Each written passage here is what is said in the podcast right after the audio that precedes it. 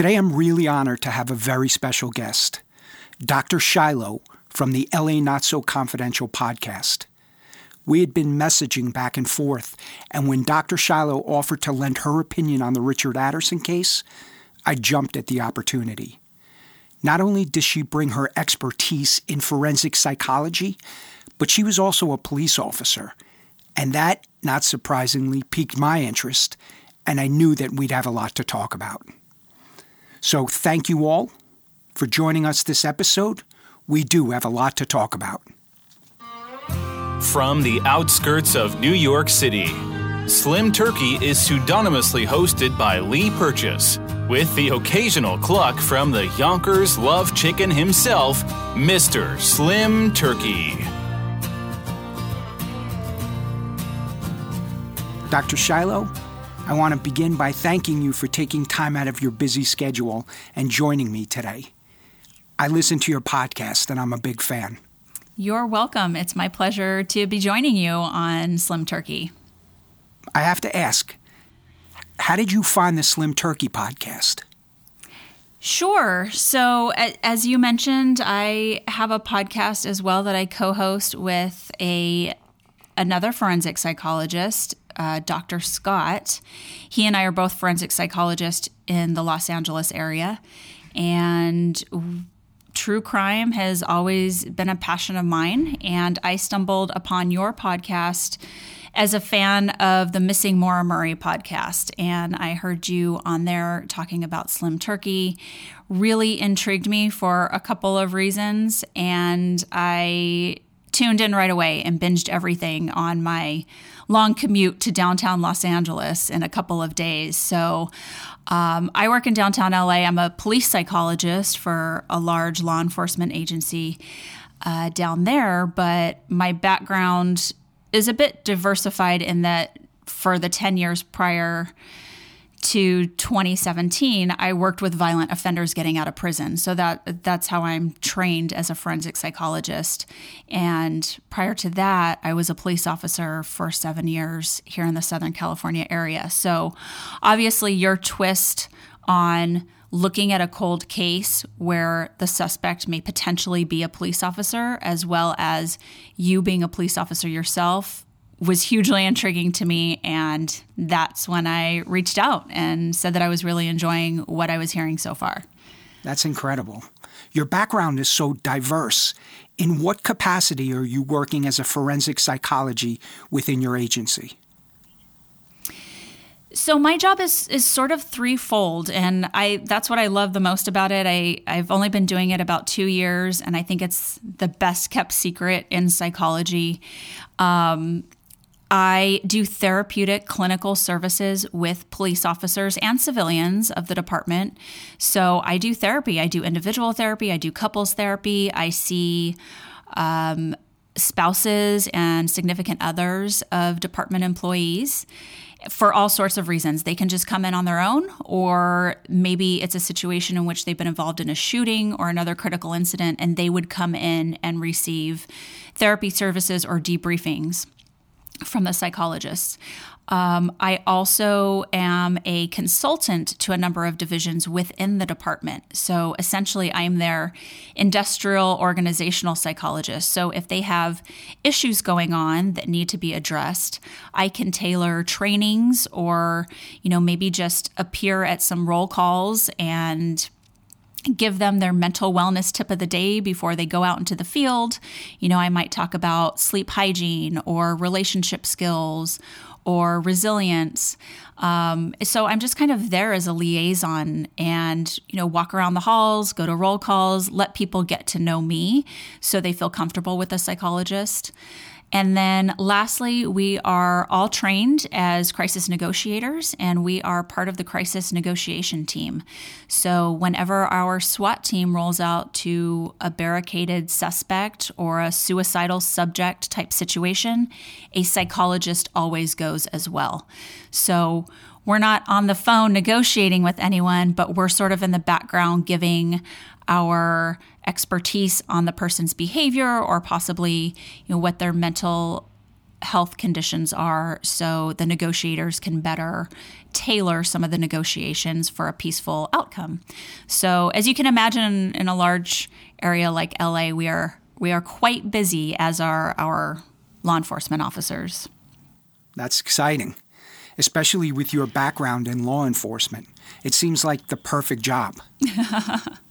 Yeah, it, it's really come full circle for me. Um, you know, I was in grad school while I was a police officer and I worked a lot of patrol. I worked a lot of weekends so I could go to school during the week.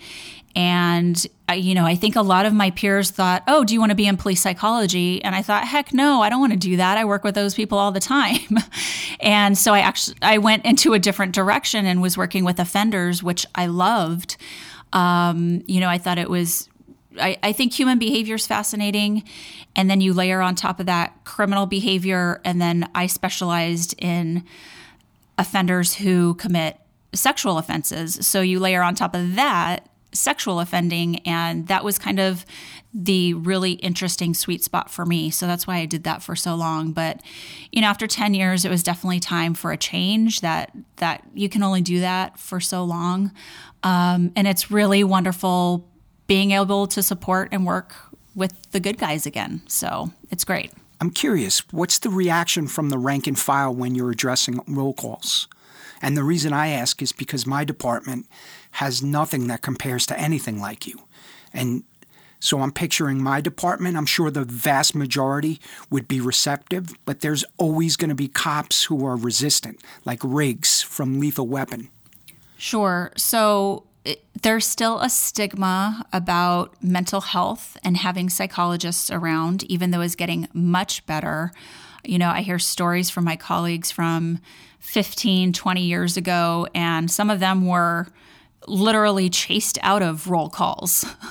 and um, it's a tough crowd. It really is a tough crowd. And it's it's the tide is turning. I think the more that we make ourselves visible and approachable and let them get to know us. It, you know, it's same as is you know how law enforcement agencies are trying to humanize the badge with the community. And as psychologists, we try to humanize ourselves to the police officers. And I am the first psychologist at my agency that has a law enforcement background. So it, it is unique and I've seen it really hit home with people. I've done trainings, you know, to 300 people and officers. And I've had people come up to me afterwards if I mention my background. And I've literally had someone say, you know, I wasn't listening to a word you were saying until you said you were a cop. And then I realized, oh, she gets it and I listened to everything you said afterwards. So there is there is a certain buy-in that comes with it that I think other psychologists have to work harder at. Um, but at the same time, everyone's experiences are so unique. If I I was involved in two officer involved shootings when I was a cop, uh, you know, I can relate to a certain extent to other officers' shootings, but everyone is so different, and I have to be really mindful of still valuing their own experience and not trying to compare it to myself too much. So I think that's where I work on um, just keeping my boundaries and my uh, psychological ethics in check is is being able to relate, but also not crossing any of those boundaries too much. I'm only thinking about my department, but as you know, there's still a stigma attached to any mental illness. Sure. But I would think the fact that a former cop could come into a department bringing your background and shared experience, that gives you legitimacy immediately. Sure, sure. Yeah, it's it's it's definitely a plus and people have been very receptive to it in the 2 years that I've been there. So, you know, I wasn't quite sure how it was going to track with them, but it's I've had only good feedback and um, I think it just helps me, even if I'm not talking about it out loud, it helps me relate to clients and what they're going through in all sorts of all sorts of scenarios, whether it's relationships or, you know, some sort of critical incident. So it's absolutely helpful and I'm enjoying the heck out of myself. I love being able to support the officers that I work with. That sounds great. You found your calling. I did. I think so. I, have I've been very um, honored to have a couple callings in life. I feel like I've had, you know, like I'm on my third career and I should be like 100 years old or something by now, but I'm not, thank God. And um, it, I'm just getting to do all of this fun stuff that's super interesting. And, you know, I think the podcast is a good creative outlet to sort of talk about that and bring to people, you know, the realities of forensic psychology and true crime that isn't a glamorous television show. And, you know that's that's that's what we wrap our minds around here in LA and Hollywood. So it it's a merging of sort of the reality, but with still some of the fun elements of entertainment. How did you get into podcasting? You know, my co-host and I met at our internship for graduate school, and we clicked, and we have been best friends ever since. Um, we actually met in LA working with sex offenders. And after graduation, I kept doing that. He went to go work at a prison, uh, but we stayed really close. And then just strangely, 10 years later, our jobs have. Uh, we in a weird way, we don't have the same employer, but we work through contracts, if you will, with the same employer. So I see him all the time, and we've been able to reconnect and spend a little bit more time together. But we're also best friends. So it was like, hey, we're kind of fun, and people like to hear the stuff we talk about and the stuff we do. We should have a podcast. So we just did it. We just started it. We didn't know what the heck we were doing, um, but just made it work and it's been really great so far. So we've been doing it about 18 months now. It's so much fun. I wish I could put more time and effort into it, but you know, we we have our our real jobs and we both have private practices on the side and families, so we we give our listeners what we can give them and you know, just like you, we we kind of churn out something every two or three weeks, and that seems to be good for us. So we don't want to we don't want to burn out, you know. Sure. We just released an episode on the trials and case of Amanda Knox, and you know, it, it's one of those that. Um, I feel like was important to do because it spanned eight years from the murder of Meredith Kercher to Amanda and her co defendant being fully exonerated. And I feel like some people just really are like, whatever happened with that? And it was such an injustice of the Italian justice system. And we're pretty savvy now here, at least in the United States, on coerced confessions and, you know, innocent people being put behind bars that this felt like it was yeah, it's an old case, but it's still relevant to talk about today. So absolutely, I just listened to it this morning driving into work. It's a great oh, episode. Great, great. Well, thank you. I appreciate the support. I love your podcast. I as I reached out to you, I said I thought it was really smart and just quirky enough to really like be different and I I love that. I I have a few thoughts about some of the episodes if if you don't mind getting into that. Absolutely. That's why I wanted to speak with you. Okay. So, um, you know, this is coming from not really like my podcast hat or my police officer hat or psychologist hat, more as as just sort of a fan and a a critical thinker. And I think a lot of your listeners are probably in that same boat. So hopefully I'm kind of the voice to to ask some of these questions. But you know, from episode one, I what stood out to me is that he was on the line um, for nine minutes and as you and I both know, that's an incredibly long time to be on the line with 911, especially when you're a victim and in a life or death situation. Um, so my thought with Mr. Aderson was, you know, how long did it take for emergency services to actually get to him? And I don't know what's normal for that area, um, but you know, was there any any further statements made to emergency personnel? It's just it's it's a long time, I thought, and maybe you could fill in some of those gaps if you know. Sure. So there are local police departments in the area, but because the New York State Police have yet to release the police report, I don't know whether the local police responded.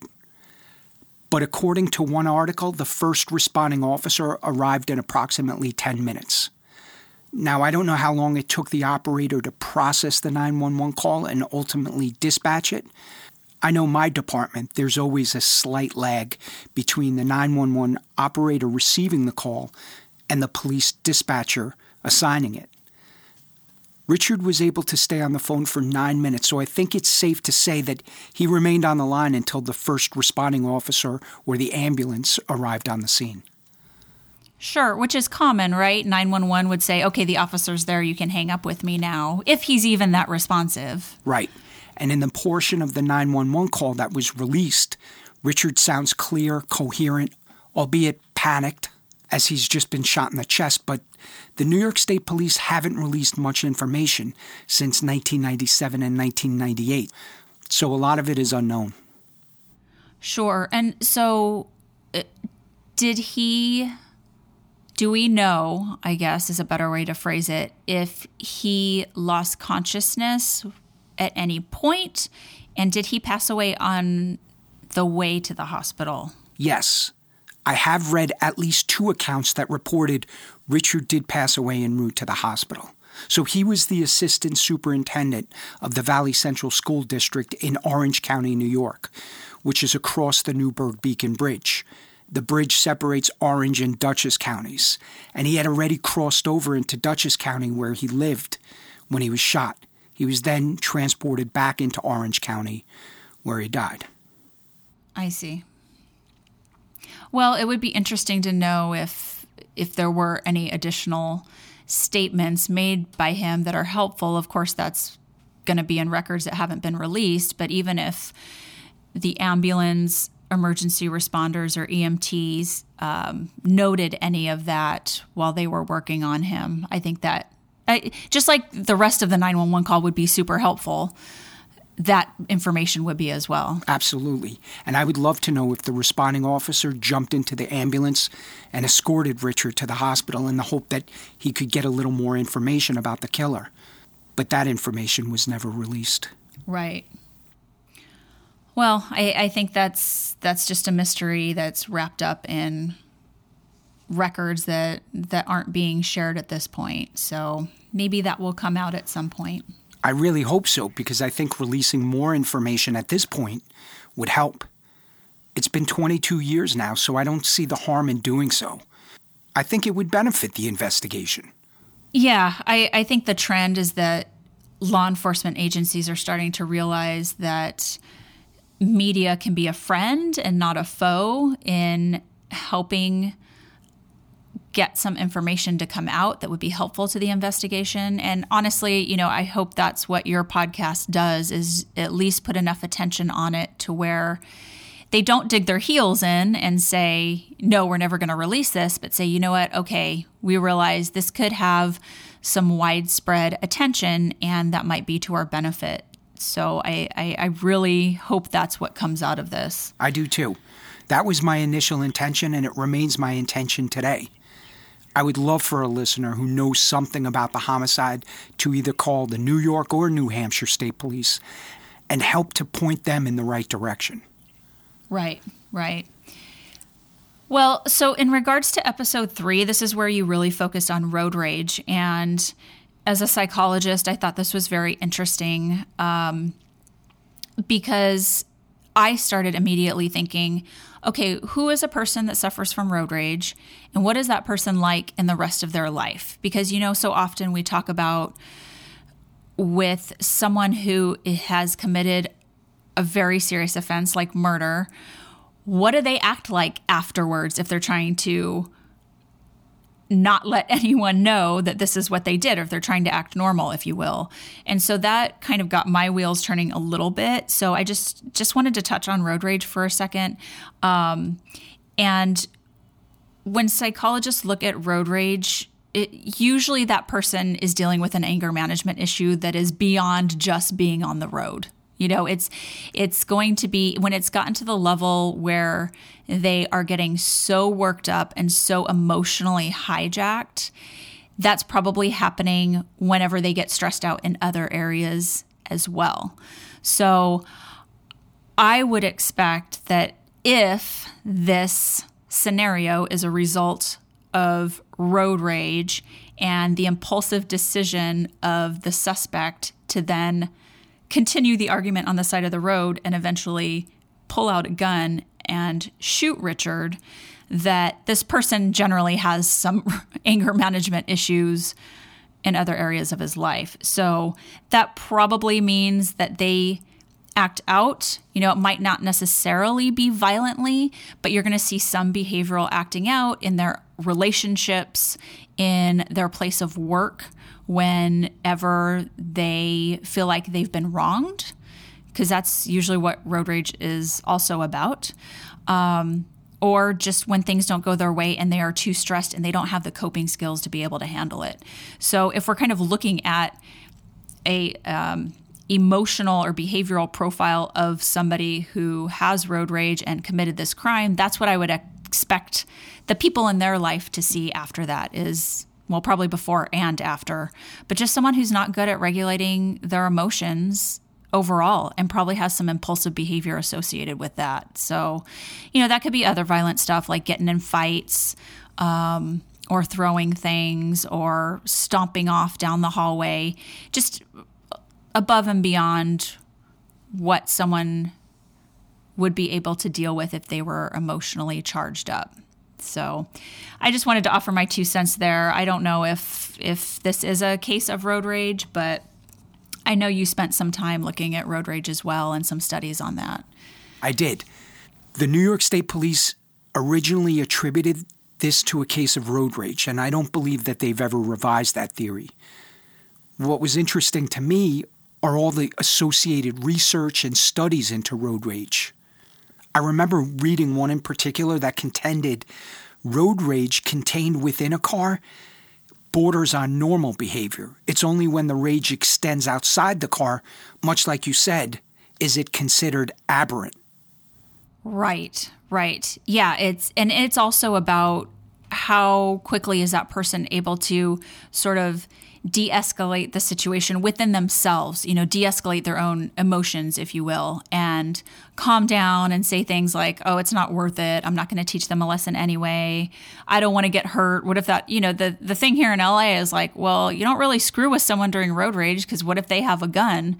And that's kind of, you know, that could be what happened in this situation. Right. So it's, it's sort of, it, it's that normal process of weighing benefits and consequences. Is this worth getting into it with someone when I have no idea what they're coming to the table with? So it's most people do go through that process. You get cut off in traffic, and we are, trust me, we are all incredibly stressed here in Los Angeles with our traffic situation. Yes. And multiple times a day, you are you are absolutely faced with these situations. But I think most people are able to calm themselves down, realize that it's happening and it's not worth it.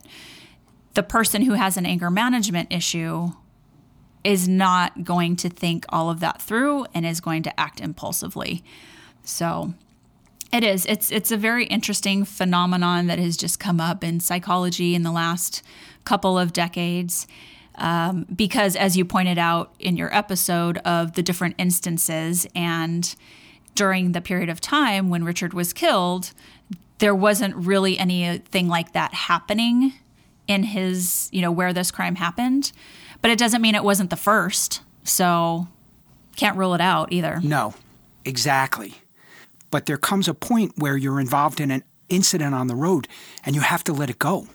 You can't carry that anger, especially if you become involved in a traffic accident and now you're forced to deal with someone face to face. You have to remain cool, but I'm guessing that it's only a relatively small percentage of people who ever cross that line and resort to violence. If it was, in fact, a road rage incident anyway. And I've always believed that if a person acts a certain way behind the wheel, then they probably act that way in other stressful circumstances as well. Yes, you're absolutely right. I think so too. So I, it, when we're again, we're looking at potential suspects and the people closest to them. That's probably how they would describe that person is is having issues in managing anger and maybe acting at least impulsively, if not acting out violently from time to time. Right. Yeah. So That's the other, I'm sorry, the other thing that stuck out to me was in episode four when you talked about the investigators from New York basically landing in New Hampshire and that that created some interest in oh the suspect must be from New Hampshire. So uh, my my questions left after that episode were do we know who they interviewed? Do we know what area in which they investigated or who they contacted? And I don't know if this has anything to do with the law firm or if it was, you know, other persons of interest that they were talking about. But other than then just being there, is there information about what they were doing there? No, there's been very little information released, not only by the New York State Police, but by the New Hampshire State Police as well. The New York State Police had arrived in New Hampshire two months before they were ever tipped off that the original suspect had enlisted the services of that Manchester law firm. And they arrived in Manchester in February 1997, five days after Richard had been shot and killed. But again, because police have released very little information, we don't know why they rushed up to New Hampshire and chose Manchester of all places. But they chose Manchester, and I've always suspected that they had a partial plate number. Yeah, the only thing I can think of is is the license plate issue if if that's part of their investigation. But um, yeah, Manchester seems pretty pinpointed as a place to be rather than casting a wider net. Yeah. Manchester is not the capital of New Hampshire. Concord is. Manchester is a smaller city of about 100,000 people, more or less. That's where they landed to conduct their initial investigation, and that extended for about a week. And that's all the New York State Police released. Well, just more questions than answers, I guess. Yeah, that's how this whole investigation has progressed. When releasing information to the public, there have definitely been a lot more questions than answers. And when the New York State Police headed up to Manchester again in April of 1997, they were aware of an individual who had retained the services of the law firm. The New York State Police attempted to pressure the firm to release information concerning its client, but when the firm stood its ground, the police scrambled to find ways to gain more information about the mystery client. Yep, it's pretty frustrating. Obviously, you know, we, we can feel that passion in you and trying to conjure up some more information. But I think as listeners, you know, it's it's incredibly frustrating for us too because we start to really buy into this and really feel for his family and, and you're really giving um, you know some background and humanizing the person rather than just a cold case. And it's just frustrating all the way around, which makes it a really sad situation. So thanks for bringing attention to it, but we'll see how it goes. Yeah, I believe the case is still solvable. Richard Aderson described his killer as between 40 and 50 years old, so if he's alive today, he's in his 60s or 70s. Any witnesses and confidants are also likely to still be around. But if the case goes another 20 years without any resolution, you begin to lose potential sources of information. So I believe the New York State Police still have a legitimate chance of solving this case. Yeah, I, I think so too. I totally agree with you, but it does sort of have this feeling of of now or never to it. And I hope at some point they realize that and start releasing more helpful information. Of course, nothing that would compromise the case, but but some something because it's not working with what they're releasing at this point, the minimal amount. So um, yeah, we it's it's really pertinent at this time to take advantage of of the people around the suspect who knew them at that time and can can come up with this information. Because you're right it it, it really lies on someone coming forth because the suspect certainly you know isn't going to have a change of heart in the 11th hour and um, come forward himself. And we've seen that time after time especially with all these cases that are being solved by dna you know, these 70 year old men are getting knocks on the door and getting hauled off to jail. So, well, that's the encouraging part for me that cases like the Golden State Killer have been solved after 30 to 40 years. That makes me hopeful that Richard's case will one day be solved as well. Definitely. Definitely. Well, yeah. So, Dr. Shiloh, when I learned that you were a psychologist, I was excited to ask you about the feelings of guilt and how that could relate to the Aderson case, how guilt may manifest itself in not only the killer, but in others who may know about the crime. I think it's a really interesting point, and narrowing down guilt specifically for someone who has done something so terrible and heinous and definitive as murder is really hard to research as you can imagine. You know, there's there's very little out there that addresses specifically how somebody feels and what guilt looks like when they've committed murder. And you can just imagine it's it's hard to research that population. So what we've been able the closest we've been able to get in large enough quantities to where we can study people is really when people have killed other people in like during legal type situations like war if you will or maybe someone who's had to do it in self-defense. So veteran combat veterans who come back from war and who have had to kill people in the line of that duty we've been able to see and talk to and study, if you will, um, to see what goes on with them. And that that's sort of the closest we can get, but I think it gives us a lot of valuable information um, because there's kind of two things here, and, and we'll talk about it with guilty people and, and how keeping a secret affects someone.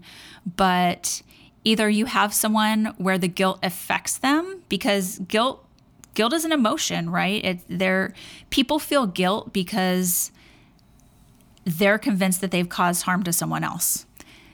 Now, there are a small population of people who don't feel those things if we're talking about legitimate psychopaths.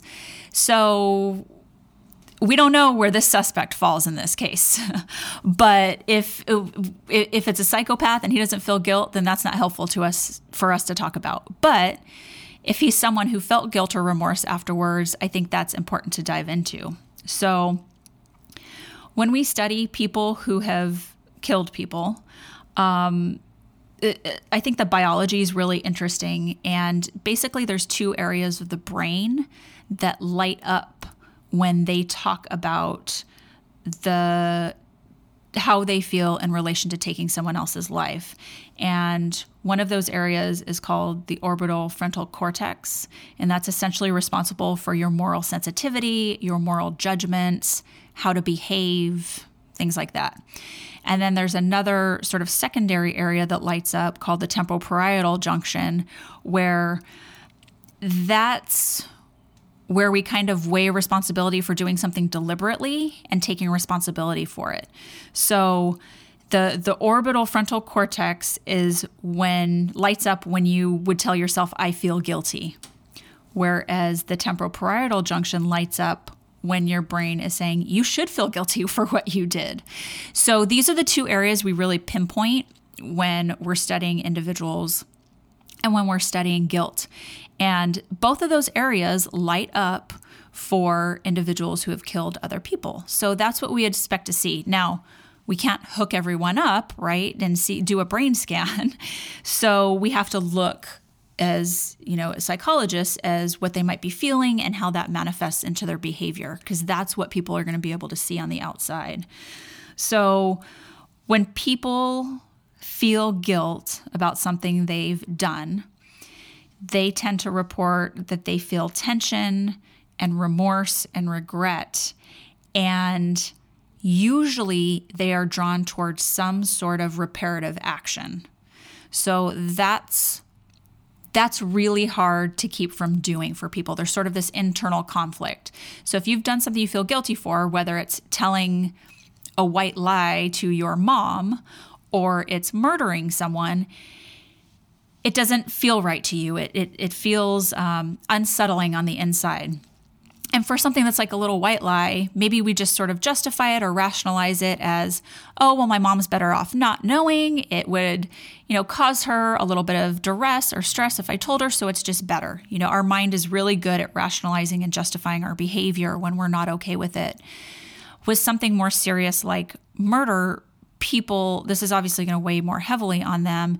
And so that's when you see this sort of reparative action possibly being done. So that could be thing like full on confessing for some people, um, or it could be apologizing or some sort of pseudo remorse being shown for other things. So they're trying to to get it out, to vent it, but they know they can't say that because the consequences are so high.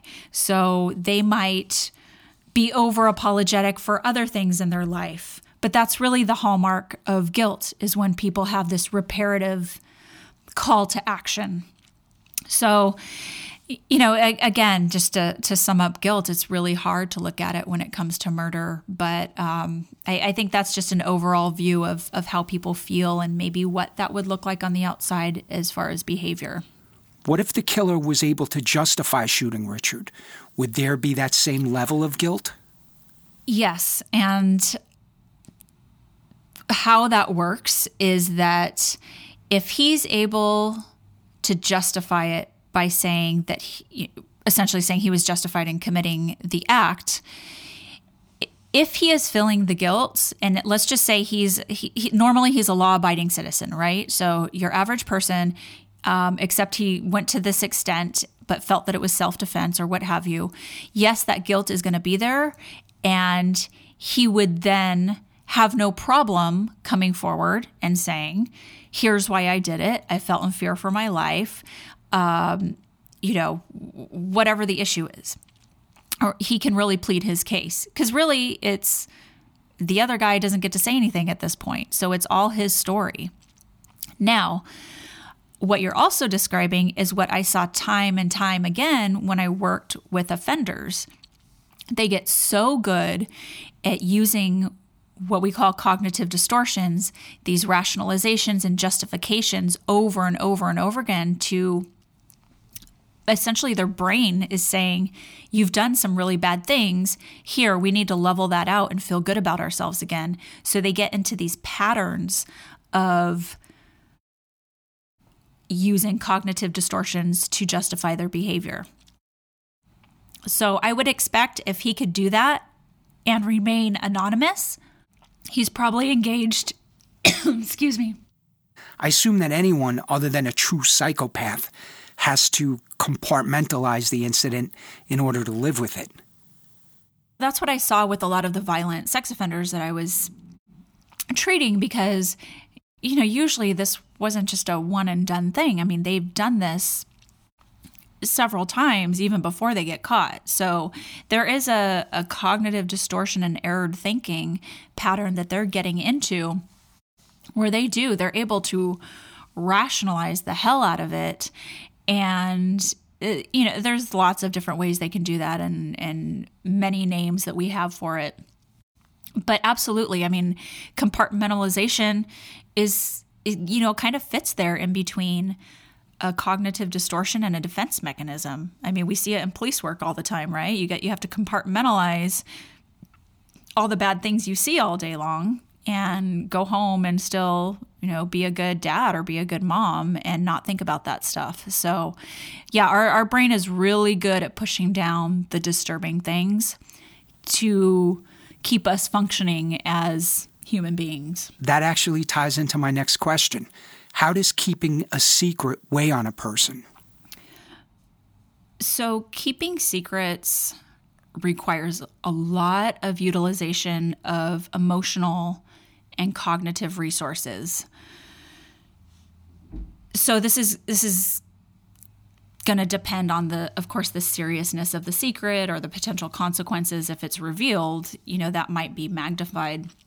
So you can imagine with something like murder and trying to keep that a secret, that we would see this person being pretty fatigued emotionally from trying to keep that secret. So there's sort of two things that happen with keeping secrets. and that's cognitive fatigue and isolation. So, the cognitive fatigue is more of what's going on on the inside for this person. And it's not so much holding the secret, but it comes from experiencing these intrusive thoughts that are constantly coming up about the secret and trying to get rid of those. So, you know, we we can't control what emotions we feel, and it's really hard to control our thoughts without a lot of practice.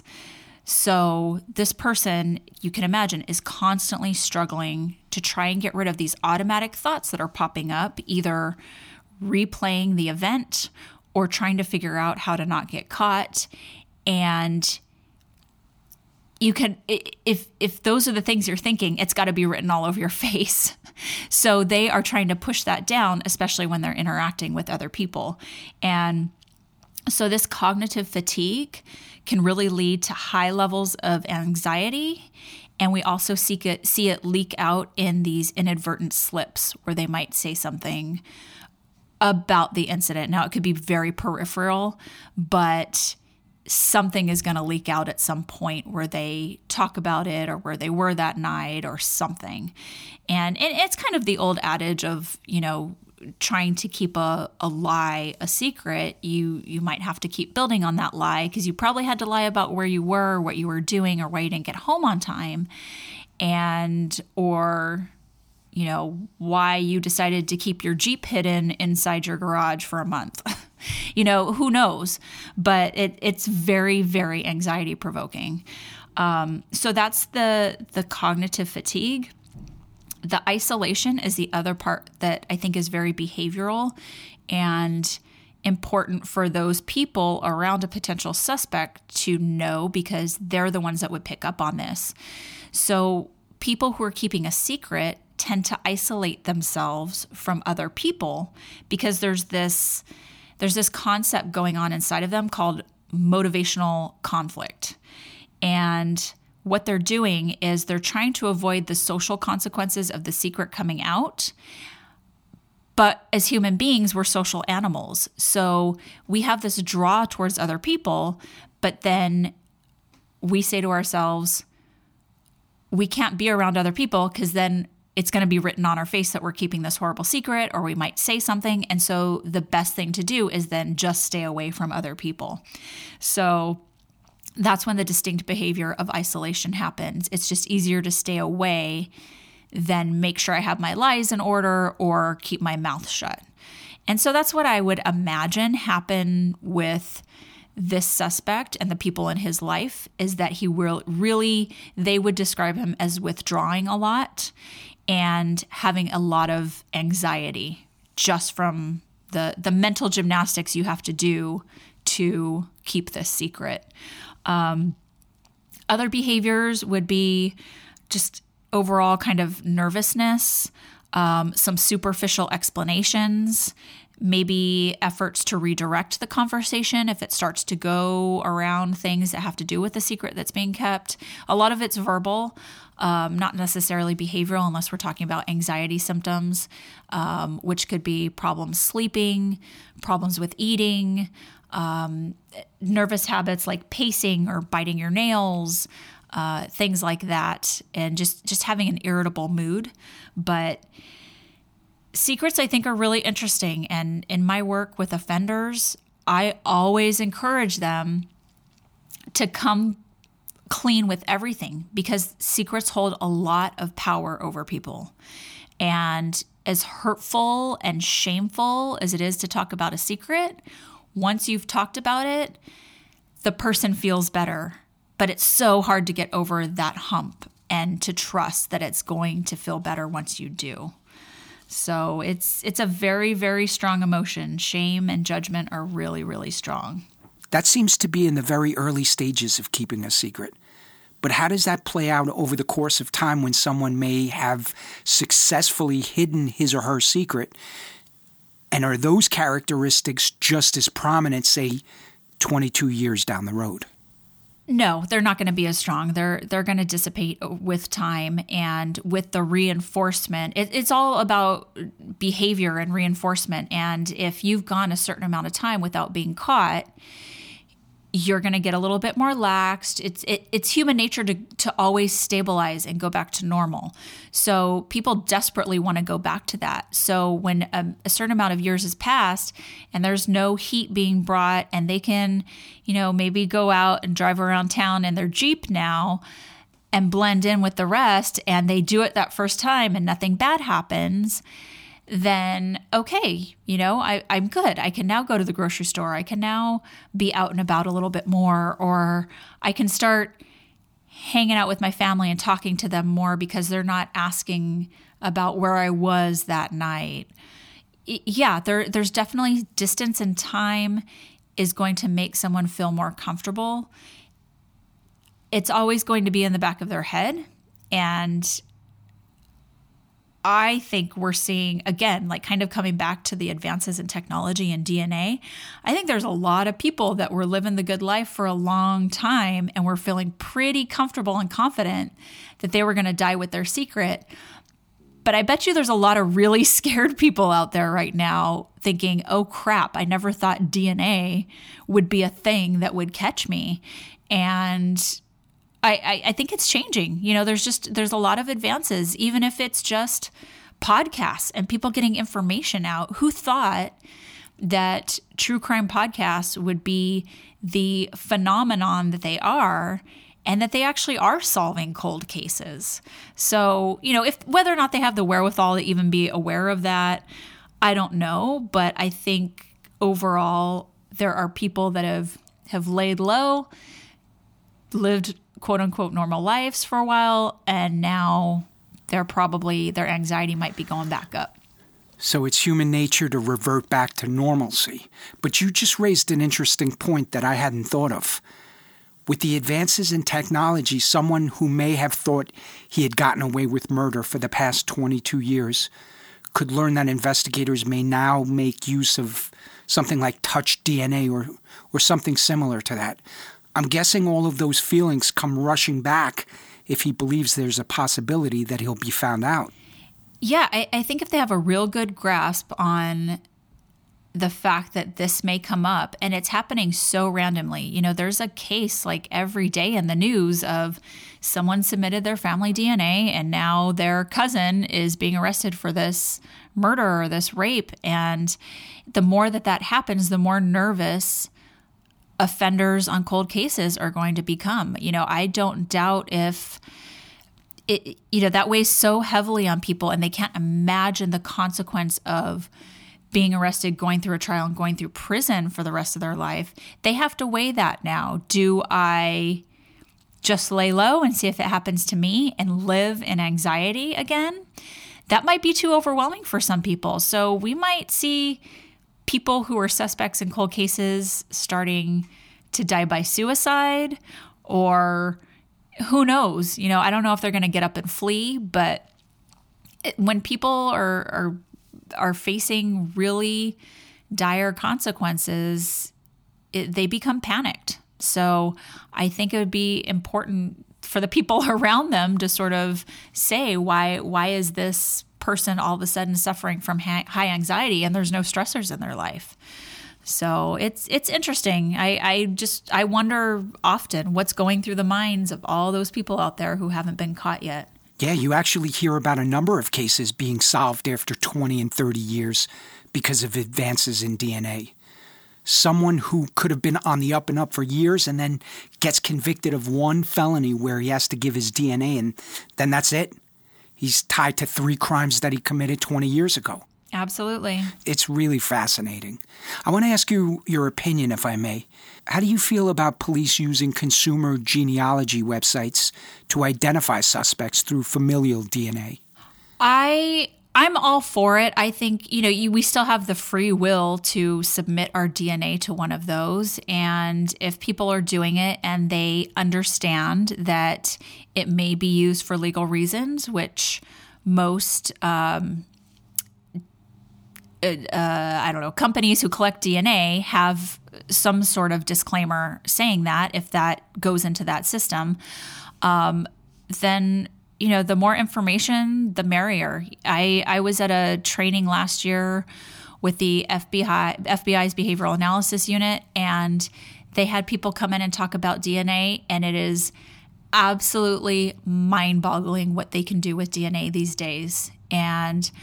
I, I, I might have even said this to Dr. Scott, my co host, that there should be a lot of scared people out there. I mean, whether it's identifying a suspect or identifying an unknown victim that we haven't known who was, who this person was. I mean, they can take DNA now and get a computerized computerized generated picture of what that person looked like. So you don't even need their whole body. You just need DNA, and then we can say what this this missing person or the suspect look like. I mean, it's you know those are very expensive tools, and not every law enforcement agency can throw all their cold cases, you know, throw all that money at those cold cases. But in rare instances, I mean, if they can pick a couple, th- there's just amazing, amazing advances, and I.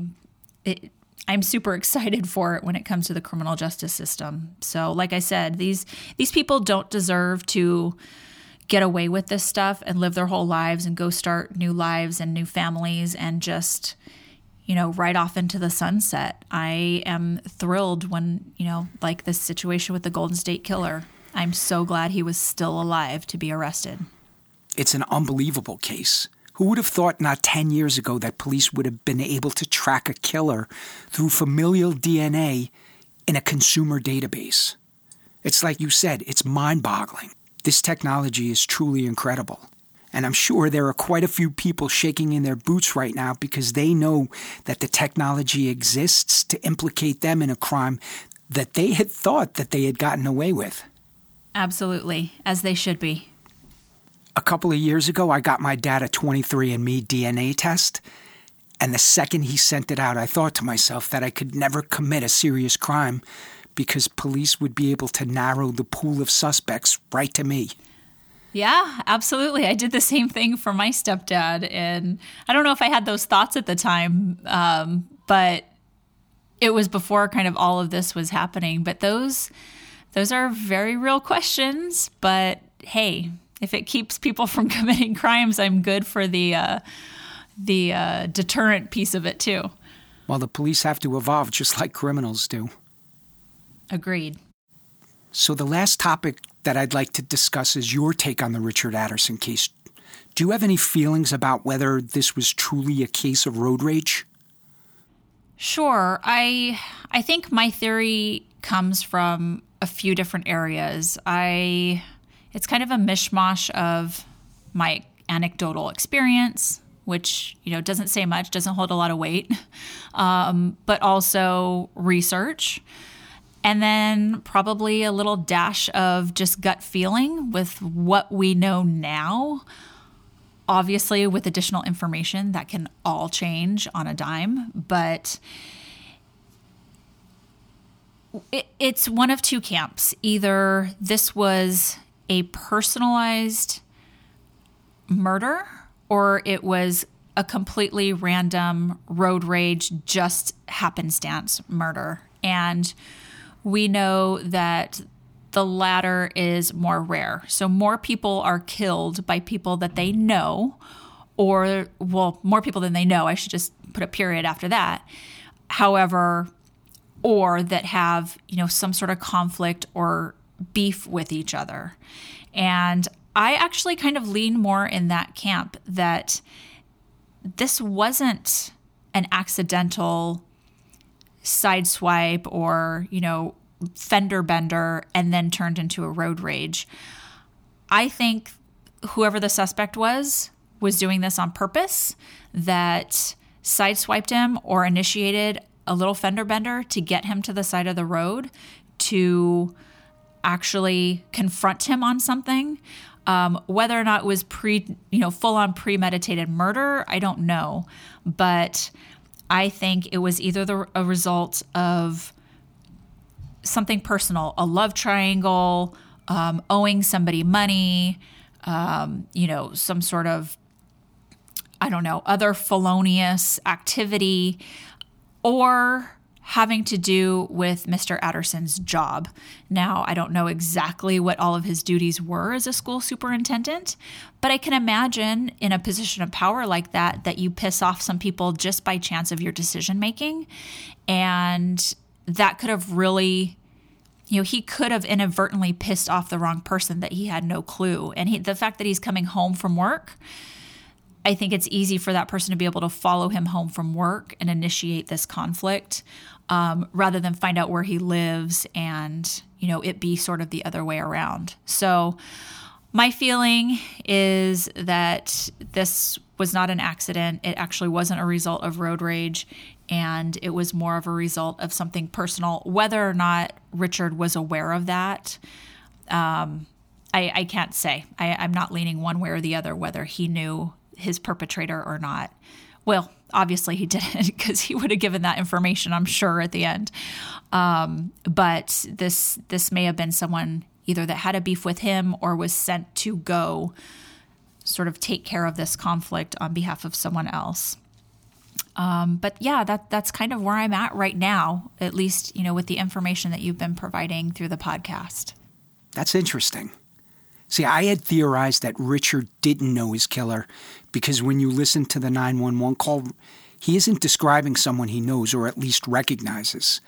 Richard says the man wore glasses and that led me to believe that he didn't know him. In an earlier episode, Mr. Slim Turkey and I were debating this, and I argued if you were the victim of a crime and you were describing an offender that you knew or were at least acquainted with, you would never say it was John and he wore glasses. And that was my take on it.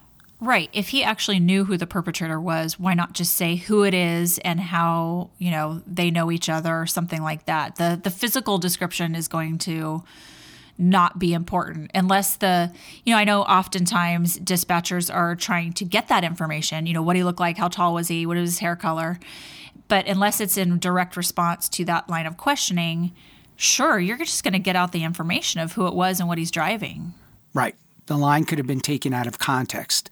And we won't know that until the New York State Police release the transcript of the call. But I took it to mean that Richard didn't know the man, or at least he didn't recognize him.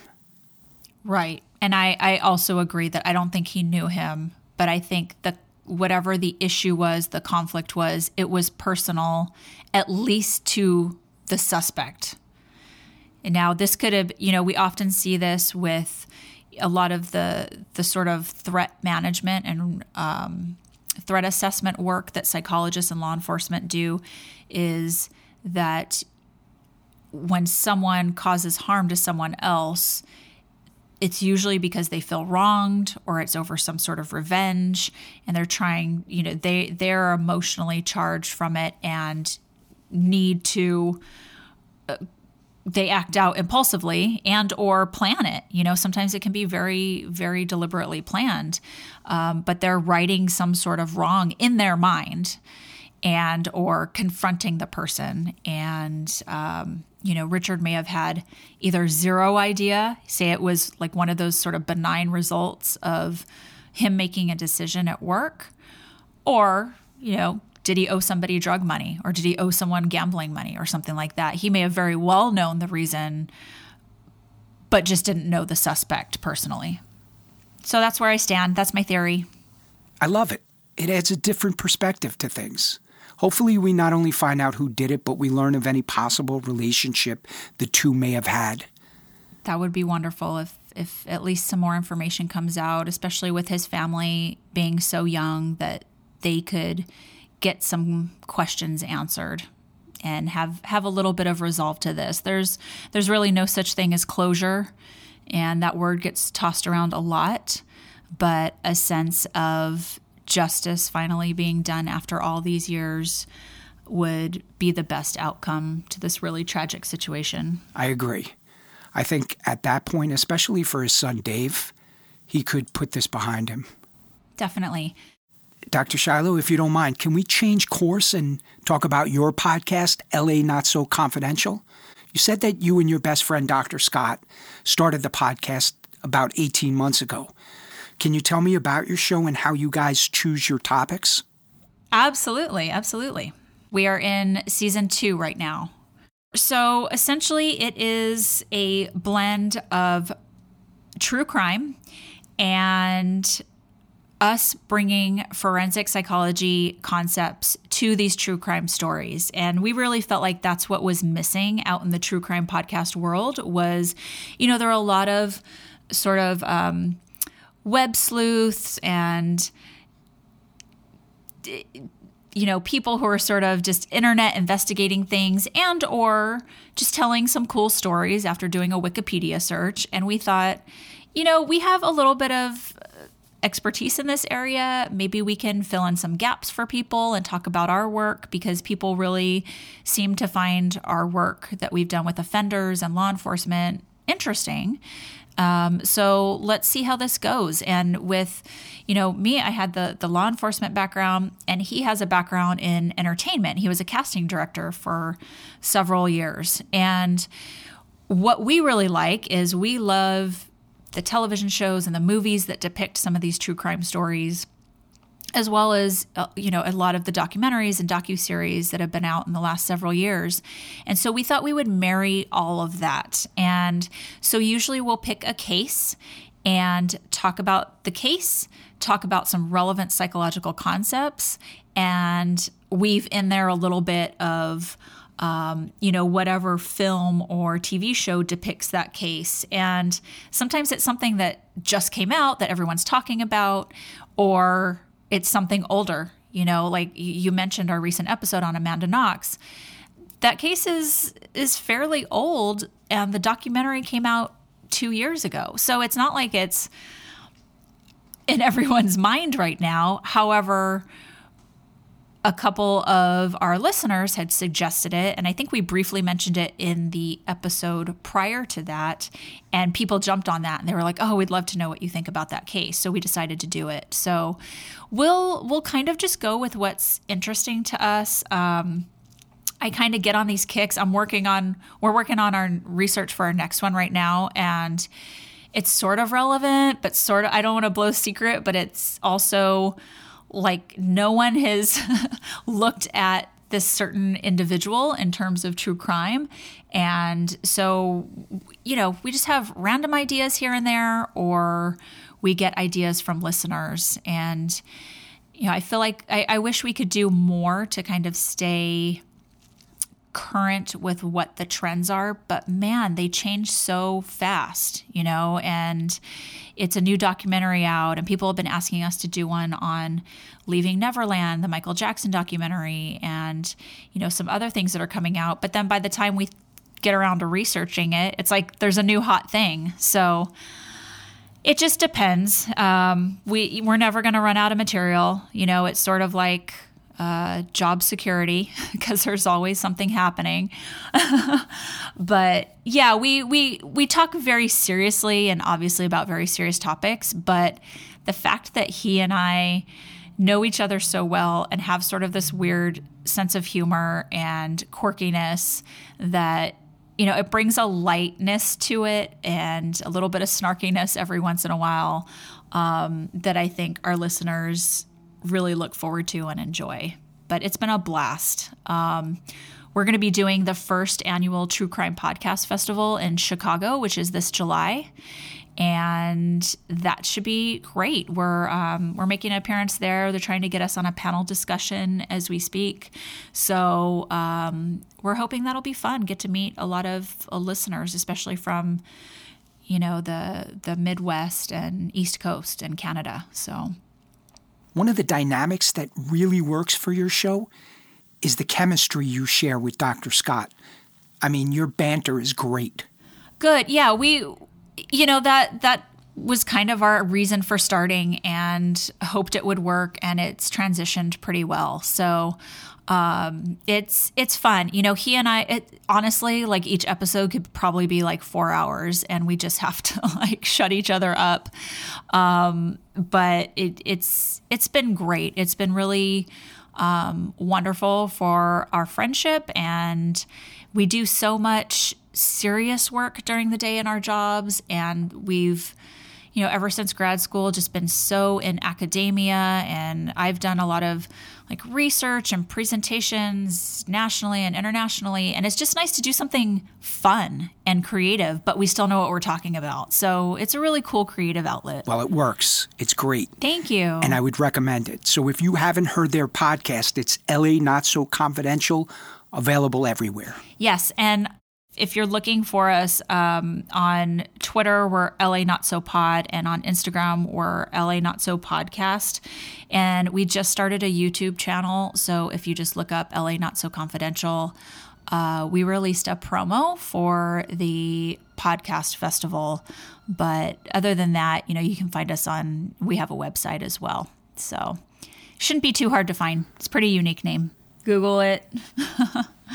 Can I ask you, what do you think about all these great documentaries, especially the true crime documentaries? You know, it, they churn out so many, and you would think that the quality would suffer, but man, it's hard to find a bad one. I mean, it, they're they're very intriguing, and I was actually thinking about this on the way in because I, I had just finished the Michael Jackson one, and there was another one that everyone's kind of talking about, Abducted in Plain Sight, that was really crazy.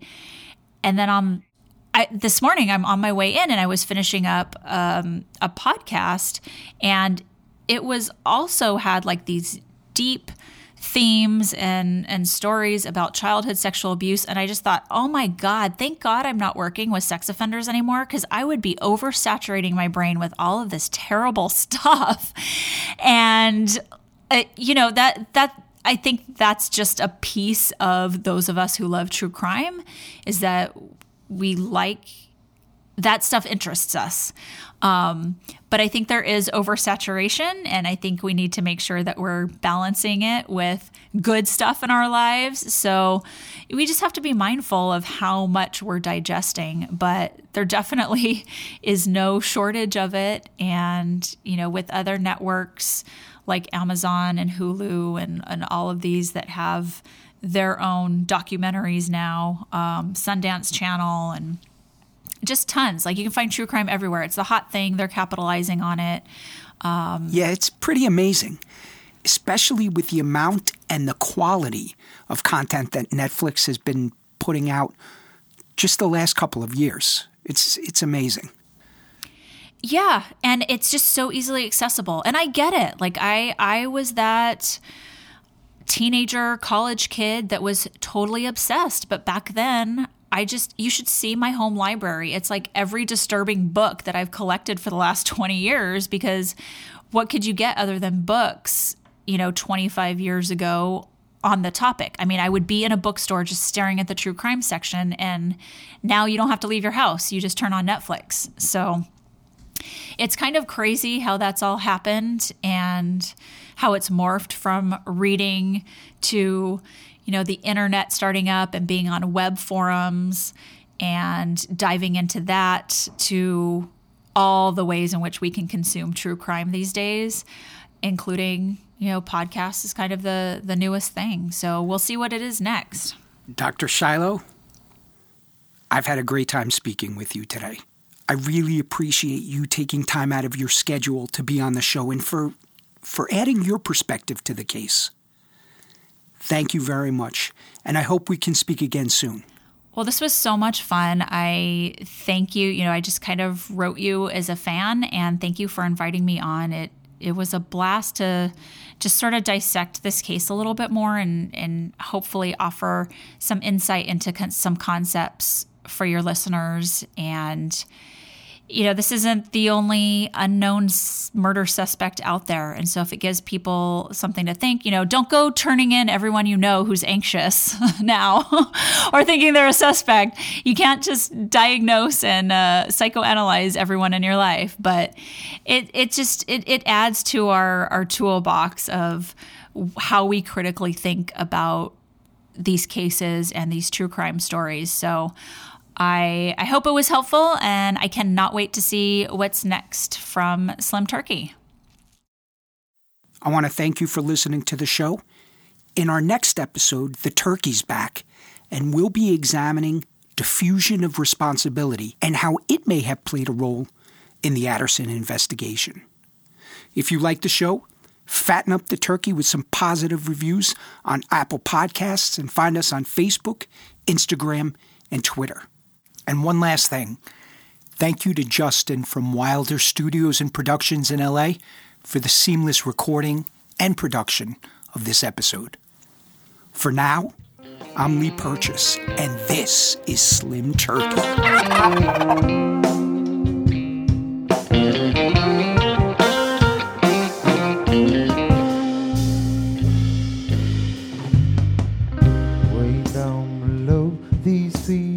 trying.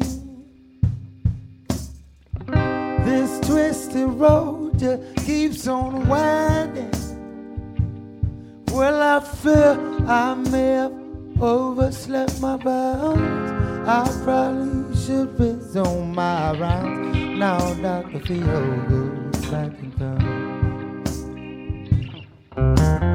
You seem to think that I'm backsliding.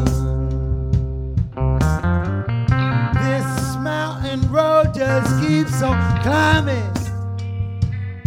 Well, I fear I may overslept my bounds. I probably should resume my rounds. Now, Dr. Phil, back in the